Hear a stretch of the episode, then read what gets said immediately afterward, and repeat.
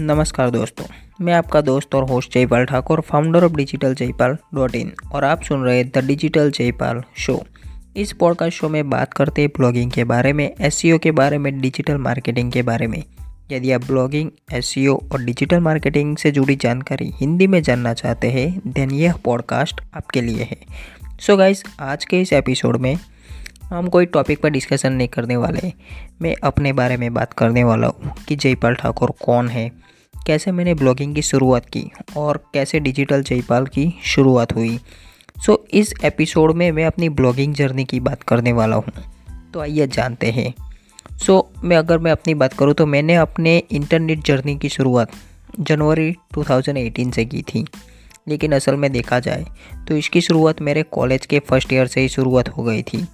अपने पढ़ाई की बात करूँ तो मैंने बीएससी केमिस्ट्री में पढ़ाई कर रहा था। और अभी फ़िलहाल जिस दिन मैं यह एपिसोड रिकॉर्ड कर रहा हूँ दिसंबर 2020 को तब मैं एमएससी केमिस्ट्री में पढ़ाई कर रहा हूँ। वैसे मैं पढ़ाई तो केमिस्ट्री में कर रहा था लेकिन मुझे पर्सनली यह पढ़ने का कोई शौक़ ही नहीं था बिकॉज़ केमिस्ट्री मेरे इंटरेस्ट का विषय ही नहीं है।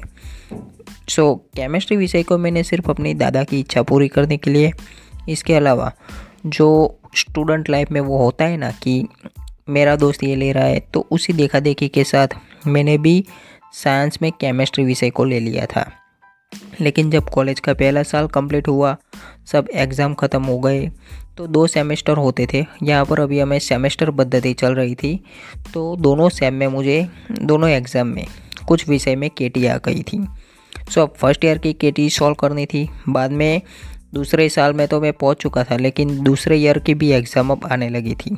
तब घर से घर वालों का प्रेशर बढ़ने लगा। ऐसे में थोड़ी बहुत मेहनत करके फ़र्स्ट ईयर कंप्लीट किया, उसके साथ साथ दूसरे साल का थर्ड सेम भी पास कर लिया। इस टाइम मेरे कुछ कॉलेज के दोस्त थे, जो एंटरप्रेनरशिप बिज़नेस के बारे में बहुत बातें करते थे। इस समय मुझे इसके बारे में ज़्यादा जानकारी नहीं थी, क्योंकि मैं जिस एरिया से बिलोंग करता हूँ, वहाँ पर ऐसी कोई बातें ही नहीं होती। ना ही कोई जानता है कि ये एंटरप्रेन्योरशिप क्या है, या बिज़नेस कैसे कर सकते हैं। यहाँ पर लोग सिर्फ़ ज़्यादा से ज़्यादा क्रिकेट के बारे में एंड नाइन टू फाइव नौकरी के बारे में जानते थे। लेकिन मैं उस समय सिर्फ़ और सिर्फ़ क्रिकेट के बारे में ही जानता था। पढ़ाई के बारे में तो वैसे भी मैं पहले से ही एवरेज स्टूडेंट रहा हूँ। फिर भी कहते हैं ना, हम जिनके साथ रहते हैं, वैसे ही हम उनके जैसे बन जाते हैं। जिनके साथ रहते हैं, वैसे ही हम उनके जैसे बन जाते हैं। तो मेरे कॉलेज के दोस्त के साथ रहने से मतलब कि मेरा पूरा दिन उसी के साथ बीतता था। तो मुझे एंटरप्रेन्योरशिप एंड बिज़नेस के बारे में जानने को मिला। और मुझे खुशी है कि मैंने कॉलेज की और जिस टारगेट के साथ मैंने कॉलेज की शुरुआत की थी, वो तो पूरा नहीं हुआ। लेकिन नई नई जानकारी जानने को बहुत मोला एंड अच्छा नेटवर्क भी बना। तो मुझे अब एंटरप्रेन्योरशिप के बारे में जानना था कि आखिर ये होता क्या है। क्यों, क्योंकि उस टाइम मुझे एंटरप्रेन्योरशिप क्या है एंटरप्रेन्योर किसे कहते हैं इसके बारे में ए टू जेड मतलब कि ज़ीरो नॉलेज थी ज़ीरो सो एंटरप्रेन्योरशिप के बारे में जानने के लिए मैंने यूट्यूब सर्च किया। तो उस टाइम मेरे पास एक एंड्रॉयड फ़ोन था लिनोवो का। तो उस समय वीडियो देखी तो थोड़ी बहुत जानकारी मिली। एंटरप्रेन्योर के बारे में जानने के बाद, अब मैं एक एंटरप्रेन्योर बनने की सोच रहा था।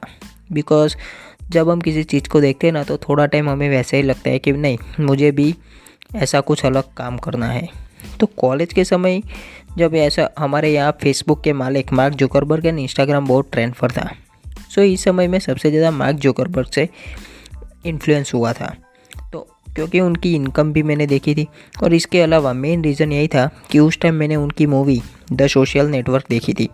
और वहीं से मुझे पता चला कि ऑनलाइन भी कमाई होती है एंड हम ऑनलाइन अपना बिज़नेस बना सकते हैं। वहीं से मैंने अपने ब्लॉग के बारे में जानकारी हासिल की। कि कैसे उन्होंने अपना ब्लॉग बनाया। बाद में फेसबुक की शुरुआत हुई, कैसे उनकी फेलियर हुआ, फिर उन्होंने वापस कम किया। तो इस मूवी को देखने के बाद एक और नई एनर्जी के साथ रिसर्च स्टार्ट हुई कि ब्लॉग कैसे बनाते हैं, कैसे कमाई होती है। यूट्यूब वीडियो देखे गूगल पर थोड़े बहुत आर्टिकल पढ़े, कुछ ट्यूटोरियल देखे। उडमी के फ्री क्लासेस भी ज्वाइन किए थे। बाद में मैंने थोड़ी रिसर्च करने के बाद फ्री ब्लॉग बनाया। वो बनाया था गुजराती भाषा में। फिर पता चला कि उस टाइम गुजराती भाषा में मतलब गुजराती लैंग्वेज में गूगल एडसन सपोर्ट नहीं करता था। उस टाइम सिर्फ़ हिंदी लैंग्वेज में सपोर्ट होता था। तो वो तो गुजराती ब्लॉग मैंने स्पॉट न्यूज़ में बनाया था, वो तो रिजेक्ट कर दिया। फिर हिंदी में ब्लॉग बनाया। With dot X Y Z domain name शायद उसका डोमेन नेम था phone motive dot X Y Z जिस पर मैं टेक्निकल से जुड़ी जानकारी लिखता था। लेकिन छः महीने लगातार काम किया आर्टिकल लिखे, लेकिन एस e के बारे में जानकारी तो ज़ीरो ही थी। ये भी ब्लॉग मैंने ब्लॉगर पर ही बनाया था। ट्रैफ़िक धीरे धीरे आ रहा था। एडसेंस अप्रूवल भी मिल चुका था। जब अच्छा रिज़ल्ट आने वाला था, तब एडसन से कमाई नहीं होने की वजह से उस ब्लॉग पर काम करना बंद कर दिया। एंड उस टाइम मुझे ये भी पता चला कि dot X Y domain top T L D domain नहीं कहला था। तो थोड़ा नर्वस हो गया था और फिर ब्लॉगिंग को छोड़कर वापस एग्ज़ाम में बिज़ी हो गया। तो एग्ज़ाम के बाद जब दोबारा कुछ ऐसी मोटिवेशनल वीडियो देख ली तो फिर से एनर्जी आ गई और फिर से ब्लॉगिंग में काम करना स्टार्ट किया। लेकिन जो पहले रिज़ल्ट मिल रहा था, अब तो उससे भी बदतर मिलने लगा। अब तक वो भी नहीं आ रहे थे। जो पहले रिज़ल्ट आते थे, उससे लो रिज़ल्ट आने लगे। तो बाद में नवंबर, दिवाली के दिन चल रहे थे। तो सोचा क्यों नई साल नई शुरुआत की जाए, नए साल से। तब तेरह नवंबर को मैंने digital Jaipal dot in domain book किया गो डैडी से। ये मैंने अपने कुछ दोस्त से तो नहीं, लेकिन अपने ही पैसे थे, अपनी माँ से उधार लिए थे। यहाँ पर मैंने पहली बार digital Jaipal dot in domain buy किया। सो गाइस तेरह नवंबर से आज तक लगातार इस ब्लॉग पर काम कर रहा हूँ। इसके साथ साथ मैंने दूसरे कई ब्लॉग बनाए, जिसमें से कुछ अच्छे चले, कुछ फेल हो गए। कभी कभी एक साथ पाँच पाँच वेबसाइट पर काम करता था, लेकिन इस तरह आप भी जानते हैं। यदि एक के बजाय आप ज़्यादातर चीज़ों में काम करने की कोशिश करते ना तो जैसा आप चाहते वैसा रिज़ल्ट नहीं आता। क्योंकि अभी भी मैं एक बिगिनर था। तो इस वजह से जो दूसरे ब्लॉग थे, वो फेल हो रहे थे। इसलिए मैंने 2020 में सिर्फ़ दो ही ब्लॉग रखे, जिसे आप सभी जानते हैं। इसके अलावा रिसेंटली मैंने पॉडकास्ट पर भी काम करना स्टार्ट किया, जिसे आप सुन रहे हैं। यदि मैं अभी भी कहूँ तो मैं एक बिगिनर ही हूँ। मैं कोई एक्सपर्ट बंदा नहीं हूँ। सो गाइस यह थी मेरी स्टोरी कैसे मैंने अपने ब्लॉग के बारे में जाना, कैसे डिजिटल जयपाल की शुरुआत हुई। सो उम्मीद है कि आपको मेरी यह जानकारी पसंद आई होगी। अब तो आप भी मेरे बारे में जान चुके हैं कि जयपाल ठाकुर कौन है, कैसे डिजिटल जयपाल की शुरुआत हुई। सो so गाइस यह थी मेरी कहानी। एक छोटे से गाँव के गुज्जू बॉय से डिजिटल जयपाल बनने तक का सफ़र।